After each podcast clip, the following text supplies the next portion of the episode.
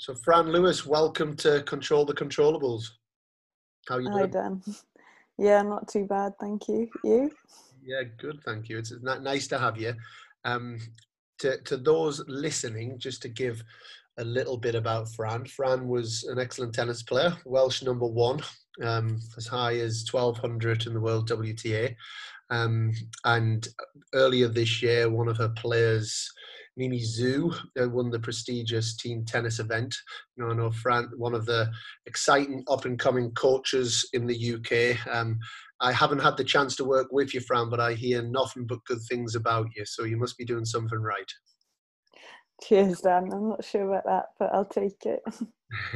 and and in terms of in terms of the last few months, it's impossible to talk to anyone from Wales without asking you because I, I, think almost the standout picture for me on social media was the Tennis Europe map of filled with green of every country in Europe that was able to play tennis apart from little Wales there with the little red. So how, how's it been in Wales? Because uh, you haven't been on court long, huh? No, we haven't been on court long at all. So this is our third week back now.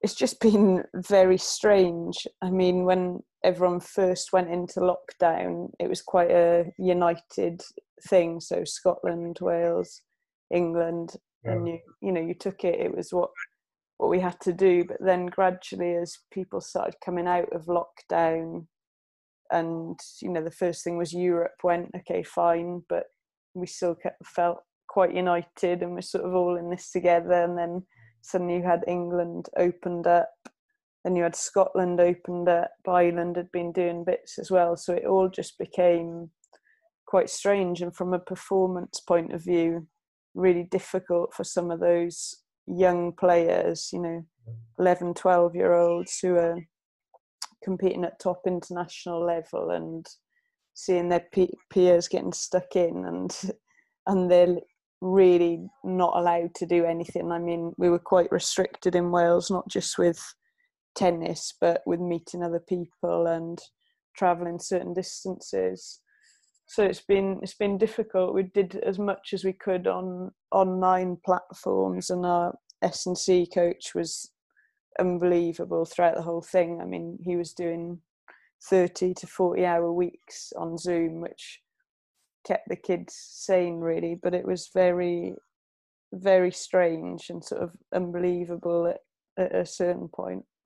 And what about tennis wise? What what have you been able to kind of keep going during the lockdown period with tennis? Because got to be creative, I guess. Yeah, it's just been been really creative and um, so I said we had an online we were doing some online learning but trying to make that as the hard thing was through that okay it's great because you can go into the tactical elements and things that you maybe don't get enough time to do yeah. but the priority is still keeping the kids active. So you know if you don't have access to much space as well which a lot of our players don't then it can become very difficult and like parents are still working and we're talking about young players here.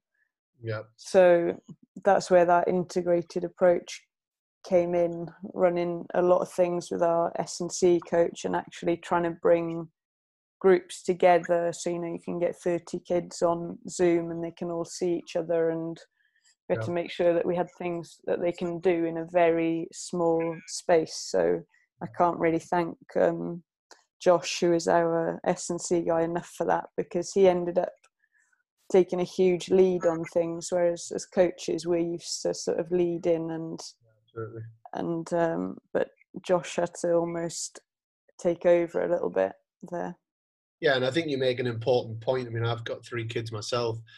The the social aspect and, and actually what we're we're going to be talking about today, the mental health side of for these kids as well. I mean, I I certainly noticed my my kids and also kids at the academy that personality started to change a little bit. You know, they weren't quite as bubbly as as they normally would be and you don't really know what's going on their little in their little minds so just to be able to turn a screen on and be able to see the mates you know is arguably as important than than the physical bit that they're doing in terms of that time it's been interesting talking to everyone i'll be speaking to so many people on the podcast lots of things have changed. You know, like we've had a few players give up. we've had a few players decide actually we're not going to travel back to Spain. We've had some players that have decided, why am I not in Spain? We want to come back and or we want to start in Spain as soon as possible. It seems to have been a big reflective time. Um, how's that been for you guys? Uh, I think we've been quite fortunate in that we haven't had anyone give up, which is nice. So yeah. everyone is raring to go, and we're talking about you know younger age group here. I mainly work with 14 and under, 12 and under players, so they're not quite hitting that dropout age yet. So thankfully, we've um, managed to avoid that. But the most challenging thing has been the difference in cost of programs now. So, yeah. you know, I spend most of my time in trying to find ways to make tennis affordable, performance tennis, which is very difficult. And now we've gone into a situation where, because we ca- actually can't run groups in Wales, so everything is individual now, and we don't have a great club culture. Um, a lot of that is down to the weather is is pretty poor down here, but we have ourselves to blame as well. So people aren't used to going down to the club and just playing with your friends, and you can still play ten hours a week or whatever. It's like unless it's an organised lesson, yeah, yeah. Uh, we don't we don't do it. So it's been it's been a big change there. Like I'm in the process of trying to set a load of match plays up so that we can massively reduce the cost of you know what it costs to get on court for an hour yeah. but it's just been trying to change people's perception of okay no you, you can still play 12 hours a week if you want to do that as you there's no expectation that you're going to go and do 12 individual hours with a coach you can do that with a friend and still get your contact time yeah. once twice a week but so we do have like a situation now where some are still only playing like two hours a week because they're waiting for their lesson and then others have got stuck into it a little bit more and realised and actually really quite enjoying being down some of the local clubs and playing with their mates so i'm i think there are positives that you can take out of it because in my opinion we really need to get yeah.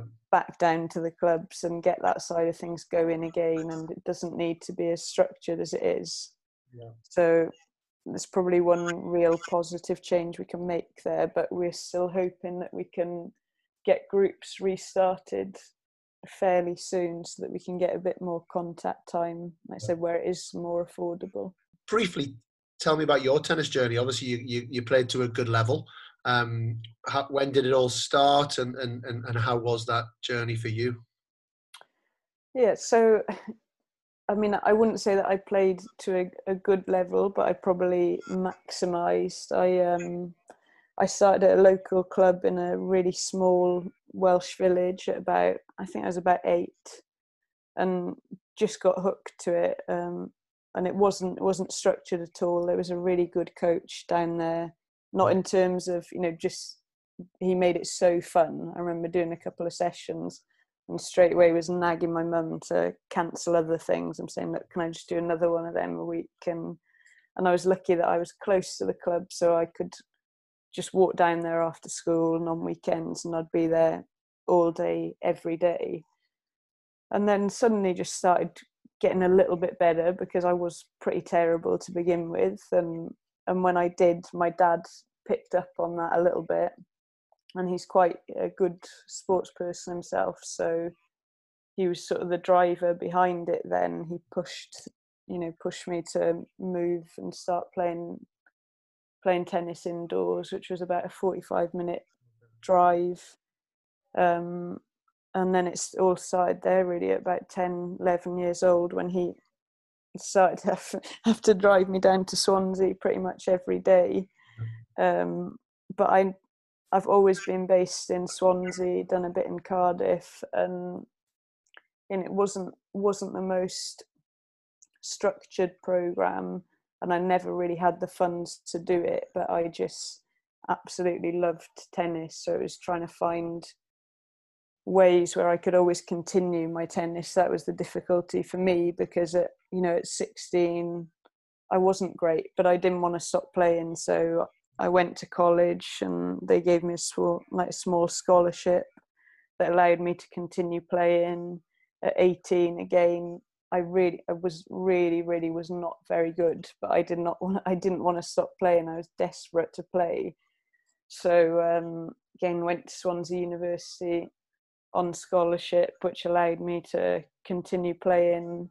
And then when I did pick my ranking up at uni that was always my goal. I wanted to get a ranking. I didn't I knew I wasn't going to be like top 500 300 but I really wanted to achieve that. So as soon as I did, I pretty much stopped because I realised I was I was done with it because I was working working for a sponsor like 10 hours a week. I was in uni full time. I was trying to do some hits to make some money as well.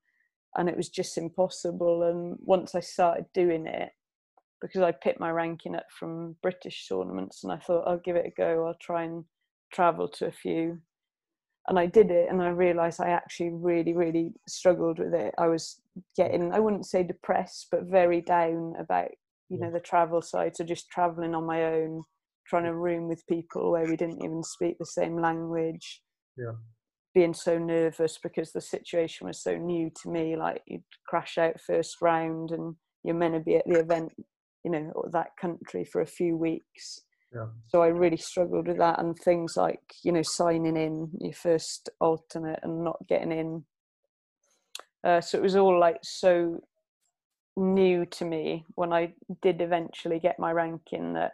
I just I said that was um, that was what I wanted to do and it was enough for me. I didn't really probably wasn't good enough to go much further with it. I didn't have the funds and it yeah, started mentally to become a bit of a grind. So that was my journey. The thing that jumps to my mind, what about American University? Was that an option in your head? I, I wish I would have done it. I, I didn't even know about it.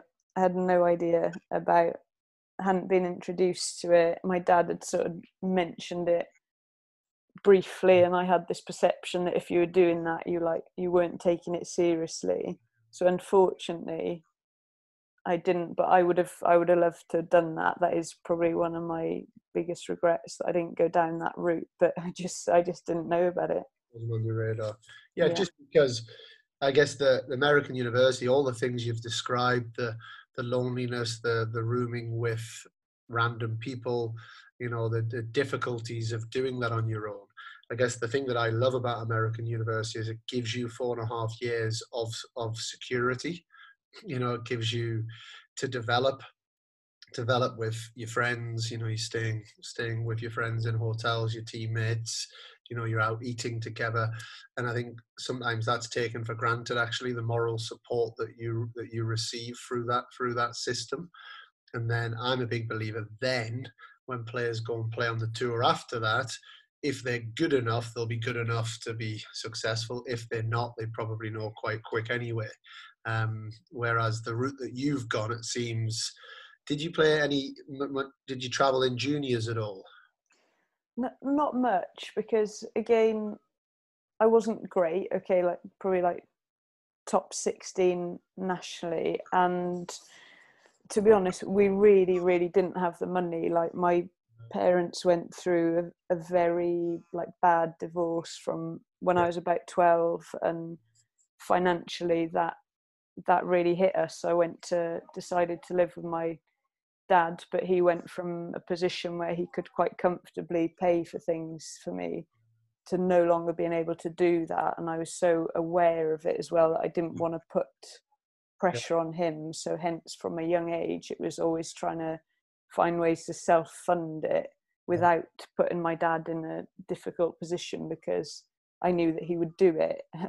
So I didn't want to get yeah. you know became quite aware of i'm not going to get my father in massive debt to do this. Okay if i was top 100 in the world or number one in britain or something but i was playing because i i loved it not because i was going to be a top pro. So yeah. um yeah so I, I didn't play many. I played a couple of itfs abroad and things but not many. Just got stuck into british tours at about well at quite a young age rather than doing that.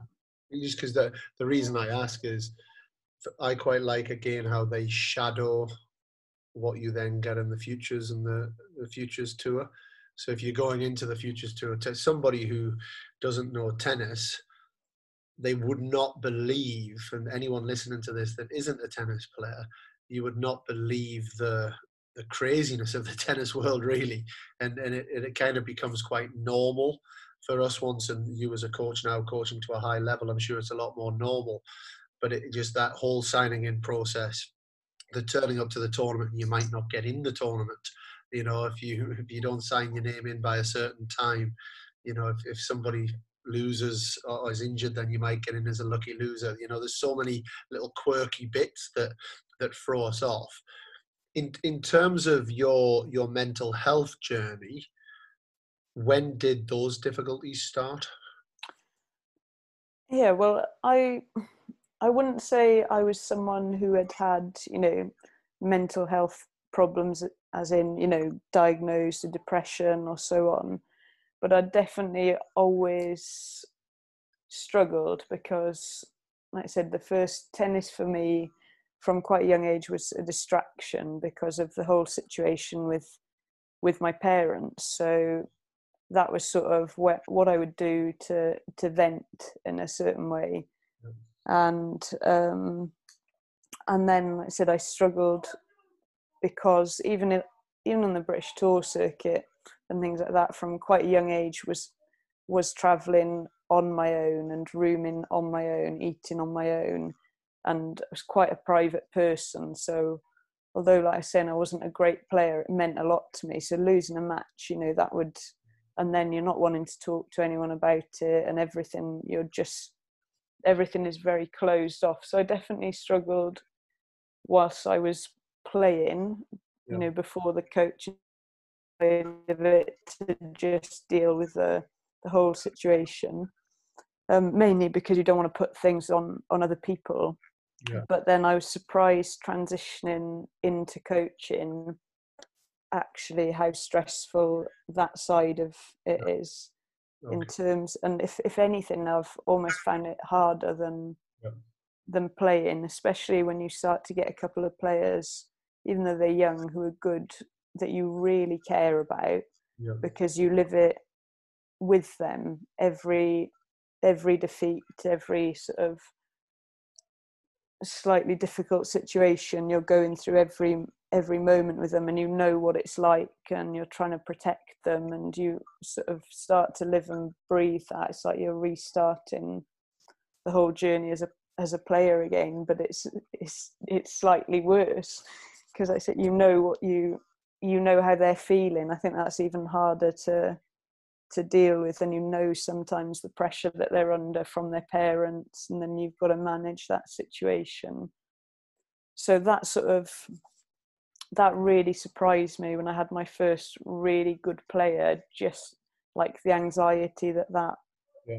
brought with it watch like i said watching them but then protecting them if things had gone wrong yeah. for that you know getting getting having the parents really getting stuck into them after having a system where you know they have to hit funding criteria and and so on but then on top of it i think people don't realize how hard the like work life balance is yeah. with tennis so my normal week could be well not during covid but that i'm on court seven o'clock pretty much every morning i'll finish at eight o'clock in the evening at weekends you know i'll work the full weekend if i'm if i'm not away at a tournament yeah. but hmm. most summer will be at a tournament and you get very little like switch off time. So in wales it's tough because we don't have a huge amount of coaches. So i'll generally work be working individually with about 17 18 players which is really difficult because you're then dealing with 17 18 sets of parents where they're generally you know you get disappointment every couple of weeks if they're competing properly. So you're not just dealing with messages from one set of parents you suddenly you finish a day eight well eight o'clock at night and you come home and you open the phone and you've got you know the most I've had in one day. I've opened my phone. I've had over 110 messages from sets of parents about, and, and most of them, which I completely get, but complaining. Yeah. So that side of it can be really tough, and the expectations that parents sometimes have of you. You know, where they're calling you 9:30 at, mm. at night, and I'm re- will really invest in parents and I'll meet up with them as much as I can. But some sometimes, and that's my own fault for not setting out expectations. But sometimes it's you don't even have an hour to yourself a day, which can be really difficult to take. You just have to.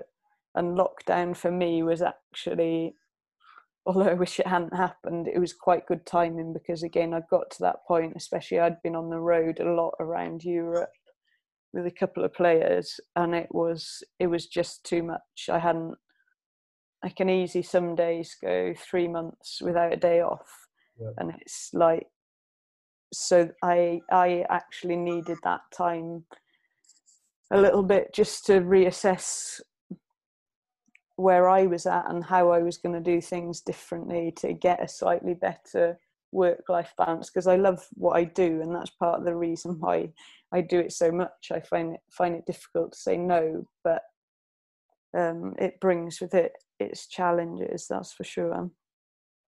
No, it's, it's, it's a it's a fantastic reflection, and I think there's there's going to be people in the cars or wherever they're listening to this just nodding their head because I know I found myself doing that, you know, and I think unfortunately it's normal.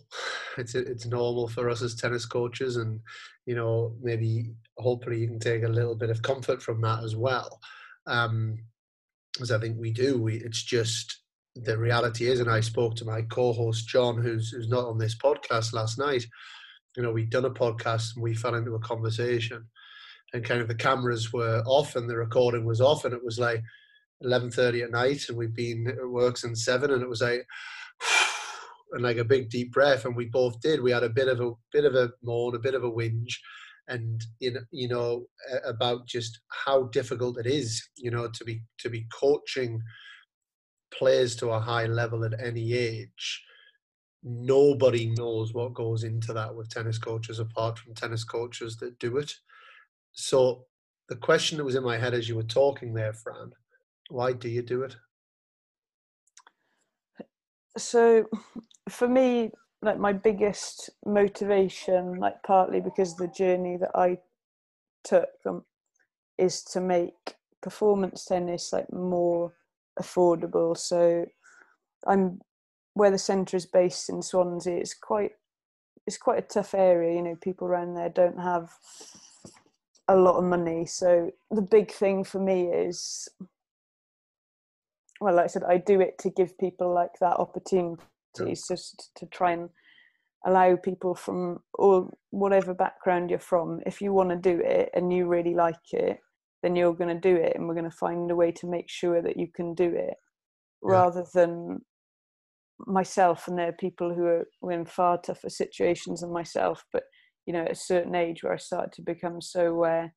I, mm. I really, really want to do this, but I I can't, and it's probably not fair on my family to to ask that mm. of them. So that the reason I do it, that's the main reason why I do what I do, and my coaching is probably it's a really strange thing because obviously it is my job, but I don't do it because of the financial side of it. I think I I, I am probably the lowest paid tennis coach of my level like in the UK I would I'd be pretty certain of that.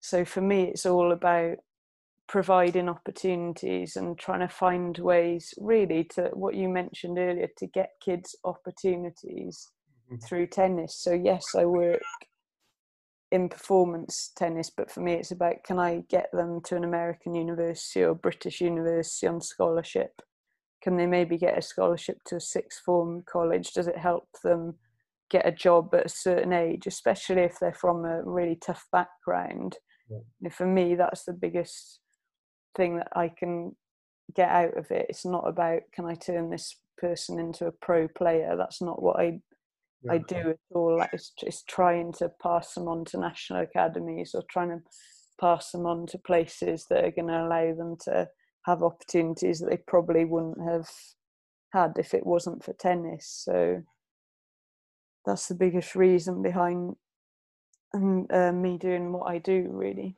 And that's why I know about you. Mm. That's why you, you I, people tell me how good you are. You know what you just described there. You know is incredible, and you know it's people like you that that do really make make a difference in people's lives. You know, which is a very powerful. It's a very powerful thing. However, to come back to you during lockdown, you've had plenty of time to reflect on it. Can you give me two things that you're going to do that's going to make sure you take care of your own mental health while still providing those opportunities for the players?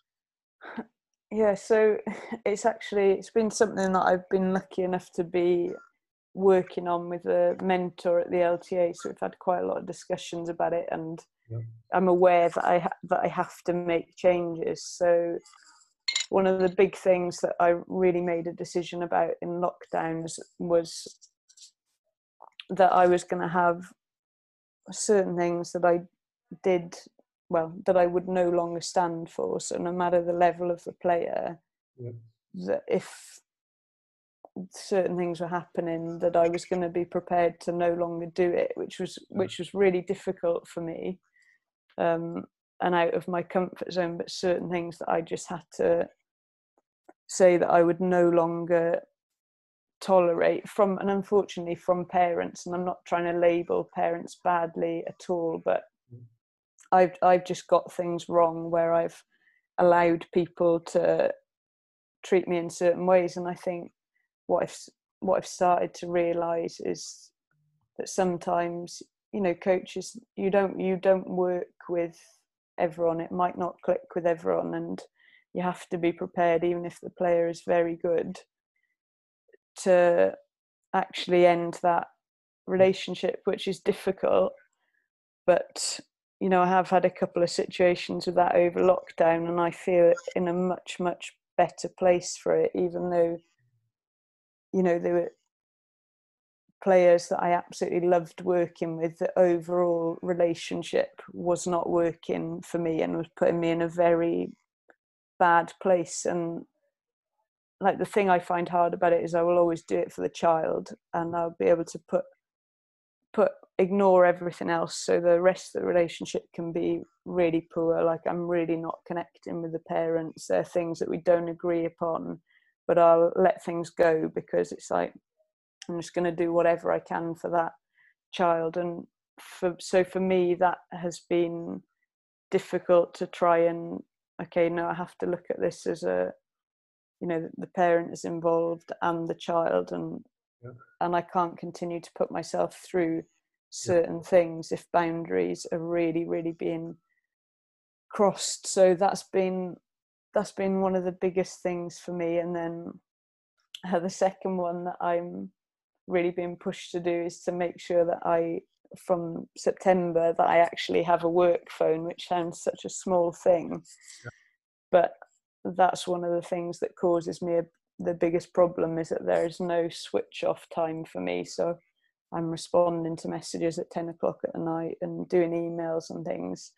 So I've I've promised that I'm going to do that so that I actually have operating hours rather than and okay I can respond to that the next day which i just don't i don't do at the moment. So yeah i probably haven't summarized those two things very well but the first one you know just having ex- expectations what a parent can expect of me but then at the same time what i can expect of them and if that's not working then then that's fine and there are plenty of other people that you can work with but i have to stick to that um, and then the work phone's pretty simple. It's not a big one. No, I think they're great reflections. I think that ma- the management of expectation. I think with any player and any any parent or any kind of stakeholder in in a player is is arguably the most important bit. I think you know, and that's that's again something that certainly I'm learning. I I can completely relate to when again this is not a, a, tennis parent bashing podcast because tennis parents are amazing around the world and do so much and you know for their for their kids but ultimately we see time and time again parents feeling like they own own the tennis coach you know and you you end up getting pushed into a corner where because you are so dedicated to the player they then will play on that and it's and it's just it's suffocating. It really is. It's it's a suffocating feeling. And and then but once once that relationship has broken down and I've got numerous examples of it happening to me, happening to coaches at the academy, happening to, to coaches around. In reality, it's now not best for the player, you know, and it's a case of, you know, it, the whole the triangle has to work. You know, everyone needs to be on the same page this is these are the values that we expect. This is how it's going to be, and and I know certain certain things when I start working with players, even down to okay, this is how many weeks a year I'm going to travel. You know, this is how many weeks I'm comfortable traveling. You know, this is this is what I'm able to give in terms of my time. You know, and and I'd I'd, I'd learn a lot from you and please let me know how the work phone goes. Yeah i know. I could i could do one of them as well i think as well but but just being able to say you know this is the work phone. The difficulty for me on that and, and, and it seemed there's a lot of similarities. I can kind of feel your your passion burning through the screen in terms of what you with the players. With the work phone i actually get more stressed when i go on holiday because it builds up and that's yeah.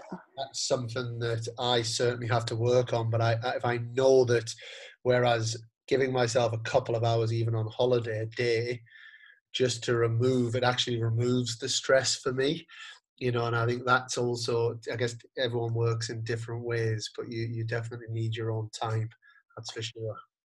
Yeah, I know. I'm I'm the same in that. It, I suppose it's just having that control. It's like I said, you can decide if you're going to switch if you do have a work phone that you're going to switch it on for an hour and you've got to do that whatever rather than you're just trying to relax and then suddenly you've been bombarded by 20 texts and then you can't sleep that night. Because I quite often get that you know where I'll go go to bed and I wake up the next morning and thinking I really don't think I've slept there. I've just gone through this issue all night. So um the picking up messages at night time is or has been quite a big issue for me. So I, uh, I definitely need to make that change. But and then again, just going back to quickly with the parents, you know, I'm big.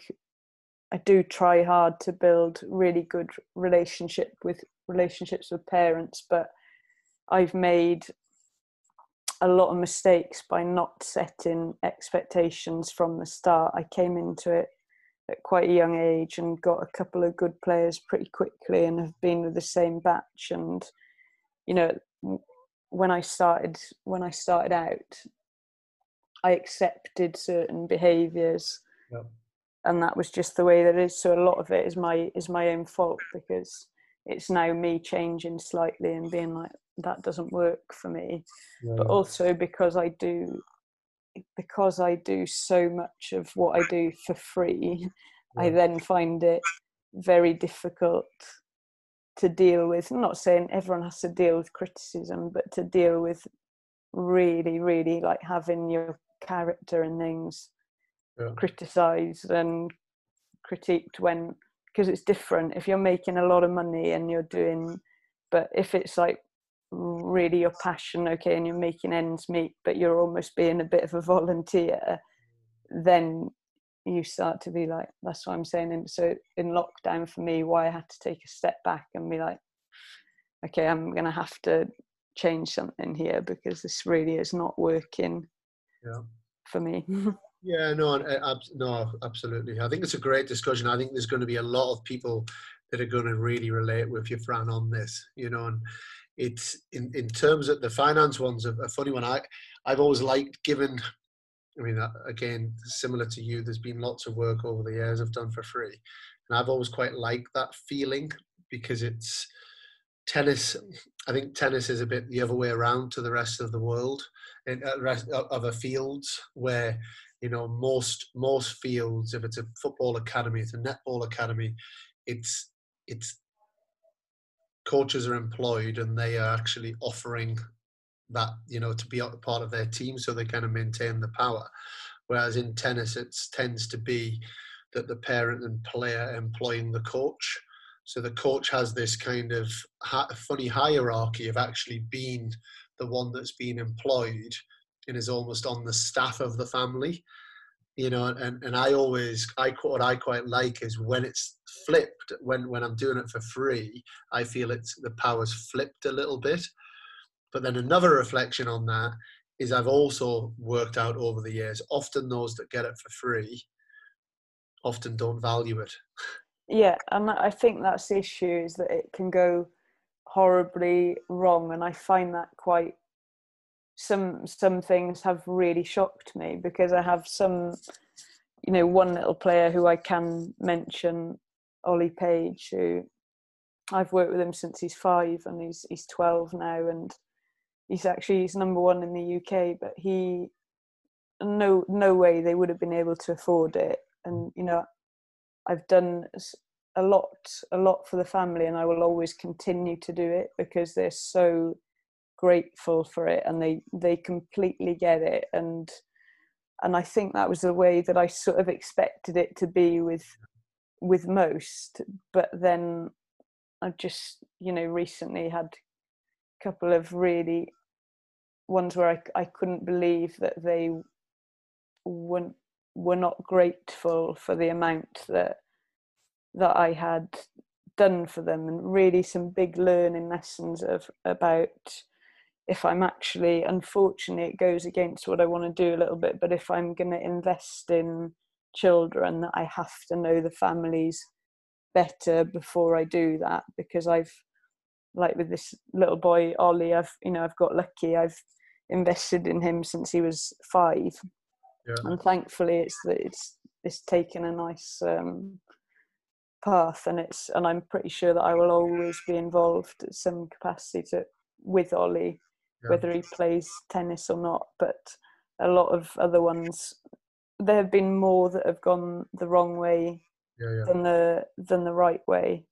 Um, and I just, yeah, I think I was was quite surprised by that, and I had sort of been warned about that a little bit before starting to do what I was doing because how I operate is that I sort of try and raise sponsorship and have a couple of investors. Yeah and will help out from a very young age just to make their whole whole program cheaper. And i was sort of warned about be careful how much you give people for free. And i couldn't i couldn't get it at the start. I was like and then i think four or five years in i'm starting to realize so like i said i think unfortunately you do have to really unless someone is in desperate need yeah. really get to know the family before you start to heavily yeah. invest. Yeah, and uh, there's two things that come to my mind on that. One, you you will get that return on that investment. I promise you that you will definitely will. You know, without any shadow of a doubt. You know, and that that might be in a year, two years, five years, ten years you know, but you're going to have an amazing coaching career and you're going to have amazing opportunities. You know, that's without question. You know, and I can tell that from from even this conversation. You know, I think that's the first thing. The second thing, I think we're in a we're in a business where we don't get instant gratification. I think we're in a business where it's it's almost like the 10 year later text that comes through you know and like I know some of the young kids that, you know, if I go back to me starting to coach 15, 16, 17 years ago, I still every now and then get a random text off a parent or player saying, by the way, thank you so much for what you did. I didn't quite understand it at the time or appreciate quite how much you did, but thank you so much. And, you know, I've just got a scholarship to America or I've, you know, I'm doing this now. And it's like, thinking that that took eight years to come.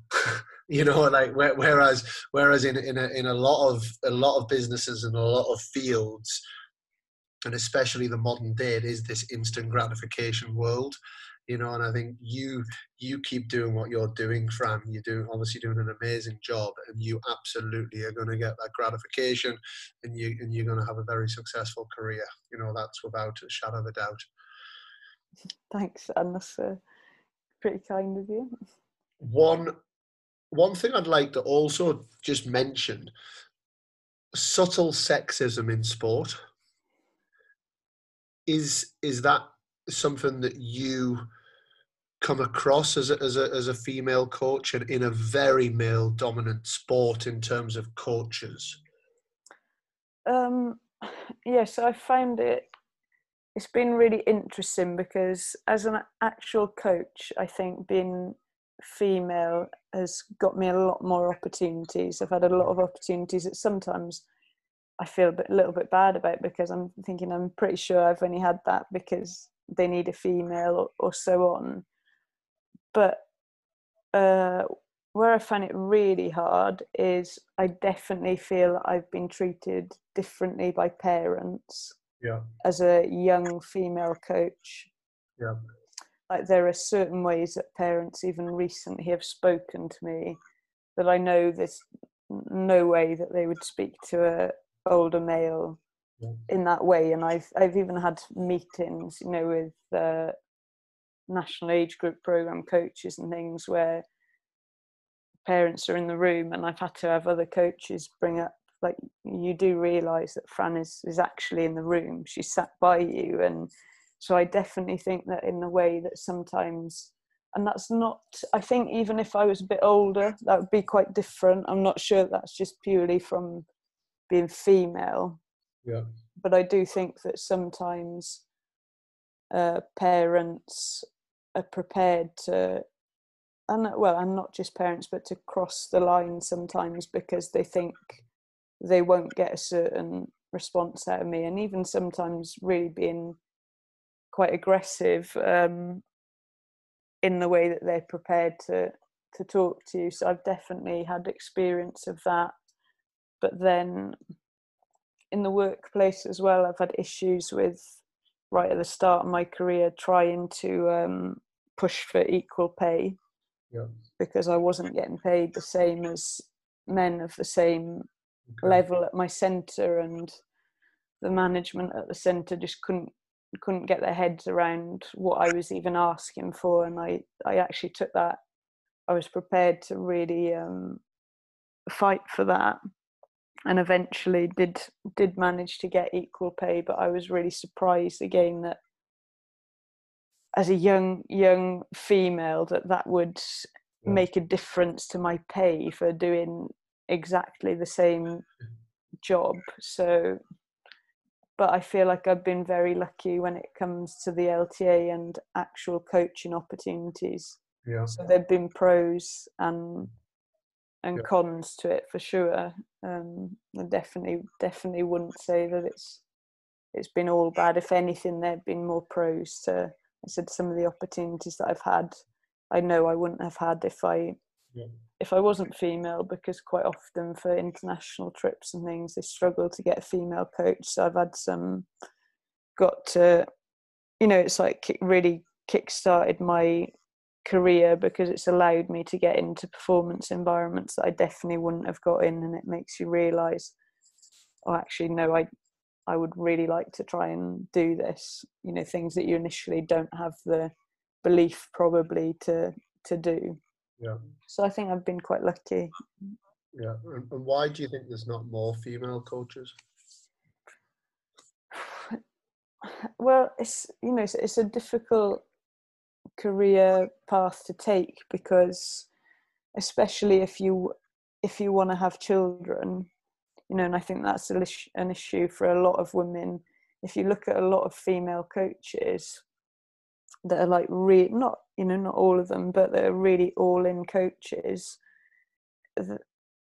they quite often aren't married they don't have children and they've had to sacrifice a lot of and i do feel like that's changing yeah. and there are some really good examples of female coaches now that have managed to have quite balanced family life and things but it's not yeah. it's not the it's not the easiest path to go down if you want to if you want to be a performance coach but at the same time you want to have Yeah. two kids and you want a nice life at home well it's not really going to happen if you're going to go and travel the world and so I, I think that and i even i have friends at the moment who are really good female coaches but unfortunately going to be moving out of coaching because they're about to have children and they just don't feel like they can do it. So i think that that is a really really big issue and difficult one to tackle. But i do think that people we could start to make some change there in terms of you know if you're employed obviously you'll get you'll get leave if you want to if you're having a child but as self-employed coach you won't get that. Yeah. And i think it is something that federations could eventually look into they would definitely get more female coaches or keep more female coaches in the game if they looked to and i know it's not easy but to invest in yeah. in something like that Yeah. um and then apart from that I'm i'm not 100% sure especially because in wales we're it's a really strange one in wales because i feel like we have a lot of female coaches. We're really heavy not in not in my centre but if you go a bit further down towards cardiff a lot of really good female coaches in wales. You know we have eleanor lightbody rebecca rebecca streslin claire powell. I could name easily name probably 10 female coaches um you know good performance coaches. Uh, so it been i don't know why that is but um because I have. I mean, we sort of tell us I've never had in ten years a full time female coach, and and Okay. I've, I've had people say to me, "Why not?" And because no one's applied. That's the Yeah. only. And I wouldn't. I wouldn't just take a female coach to take a female coach. I want to have the best coaches that I can have. But I, I, I just haven't had female coaches apply for apply for roles you know and so i guess from in my from my lens of running an international academy it doesn't seem to be but that would also make sense with what you said you know and maybe more localized in in wales you know maybe you know there's there's less travel involved Yeah. less international travel involved so it's maybe easier to to be able to do that but but also in the world that we live in who says that who says that the female needs to be at home looking after the kid yeah I that's true that's true. it's okay there's a period of time to have the baby and there's Yeah. a period of time to to get to know the baby but it it seems crazy that that would completely stop it happening yeah. to, to the level. So yeah there's, there's there has to be something more that needs to be done. Well, I, I I have a lot of conversations with friends who are coaches, and and they really seriously make that decision that they're they're not going to have children. They can't have children for another few years because of the certain batch of players that they have, which is pretty nuts, really. But that's not. Like I said, I have that conversation quite frequently. but a lot of coaches who say I'd love to have children but can't do it now, got to, uh, you know, five years time or, or whatever. And I think people don't realise probably how much that that happens. And I do also think as well, I'm not, you know, sometimes like I, I coach players where I've had their parents in in front of me say to me, "I know you can't." You can't be a tennis coach when you're older. You know, it's not always seen. It's not seen as a proper yeah yeah profession a lot of the time and i think with men sometimes it's probably a little more probably accepted a bit more because you know men are sporty it's a thing that men do like females even you know i've been really lucky with my parents that have always been really supportive of it but i do know a lot of people as well where the parents are like there's there's no chance you're going to be a tennis coach i don't care if you want to do that.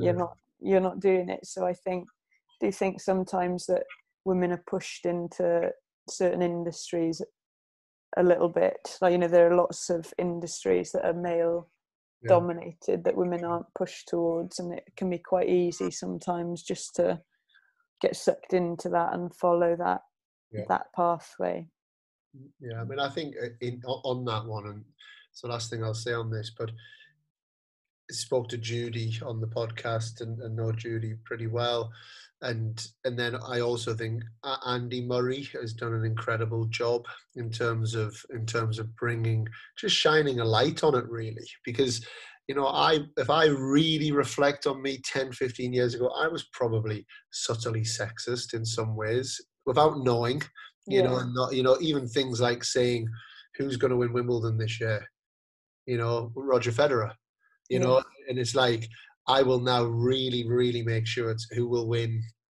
the female event at Wimbledon this year, who will, and and and that's inspired from Andy Murray, I would say. You know, there was definitely a couple of times when I when I listened to him in, in interviews and I, and I had a little reflection and I thought, you know what, he's absolutely right. I, I've, I've done that before, you know, and I think we all do to a degree, you know, and obviously Judy's doing a great job trying to build the female workforce. So th- there seems to be a bit of an engine room behind it, you know, and, and with, with the work then that great coaches like yourself are doing, um, hopefully we'll, we'll we'll see it in a much stronger place in five ten years time because it, it absolutely is a is a career path for males females and many people and, and we need to continue professionalizing the the career path for all of us you know so yeah.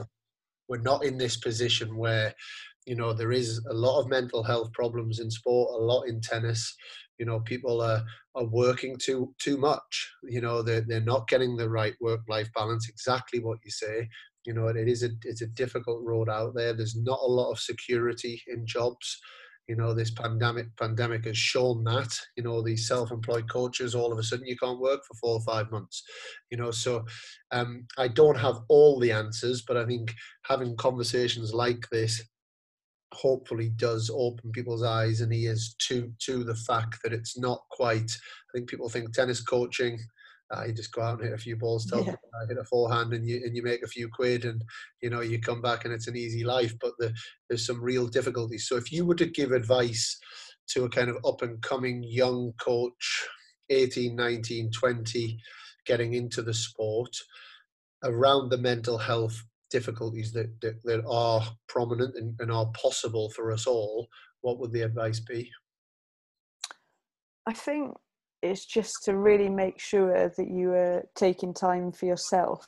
You know, there mm. always there have to be a certain amount of hours per week that you block off yeah. yourself, not to do admin, to do to do normal things and if I could do things differently from the start, that would be a big thing that I would do is I would block a few hours off a week yeah. for downtime and I would make sure that I set you know expectations out early you know what the parents can expect of me what my manager at the tennis center can expect of me what the player can expect of me um, and just don't always feel like you have to do it all yourself. There's so many people to talk to about things as well, and so many people in the same situation as you.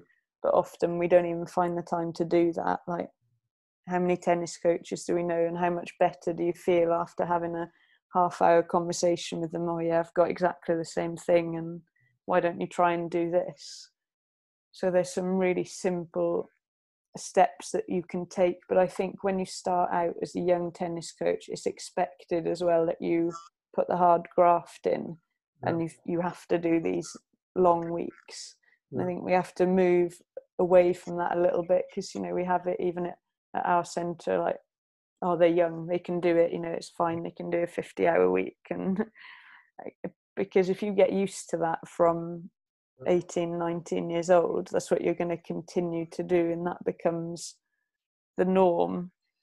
Um but yeah like I, like I said set have expectations let people know what they can expect of you and and take time for yourself and then it's a it's a great job you know then you can really enjoy what you're doing. But if you get so consumed by it that you're it becomes every hour of your day then you will eventually you will really start to hate it. Um, so very, that would be yeah. Very wise words.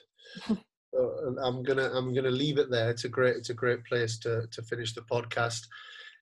exactly what you've said there, and and and I think for for me the motivation in this is for people listening to to feel what they are going through and to normalize it you know and and, it, and i think listening to what you're saying there you know talk, spending time to talk to people about it. You know actually doing these podcasts is very therapeutic you know as well because it's it's talking to like-minded people you know and there's there's almost no better therapy in life than than sharing experiences and, and, and learning from each other and understanding that it is very normal to feel like that. You know anyone that is in in that place where they feel a bit overworked they feel a bit hectic they feel a little bit in in in that position where they they can't see an out and they're just working working working. Um, step back you know listen to this podcast listen to some of the other great podcasts that people talking about it and and start making some steps to to move forward to a healthier lifestyle. So a big big thank you fran. You've been amazing. Thank you. That's no problem. Thanks dan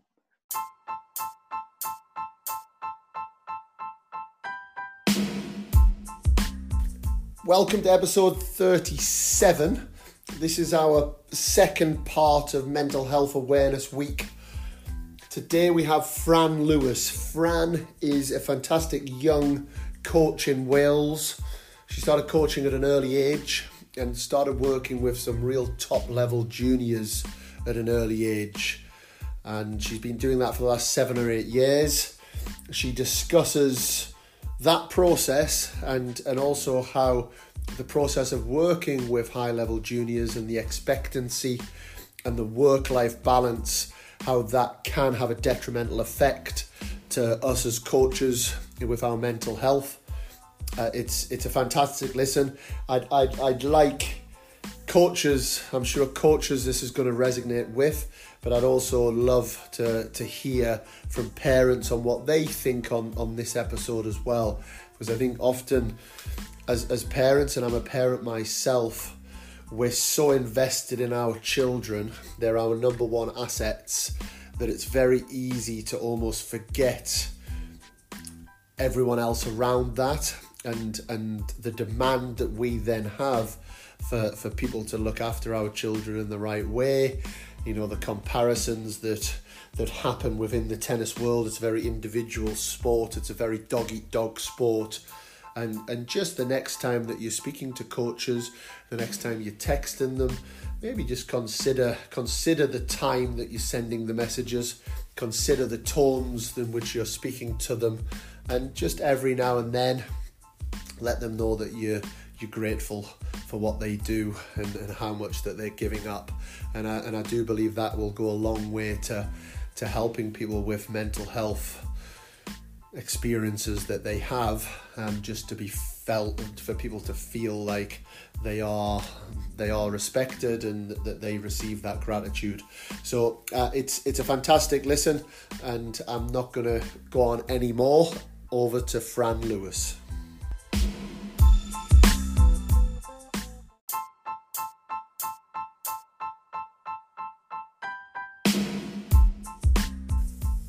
big thank you to Fran Lewis.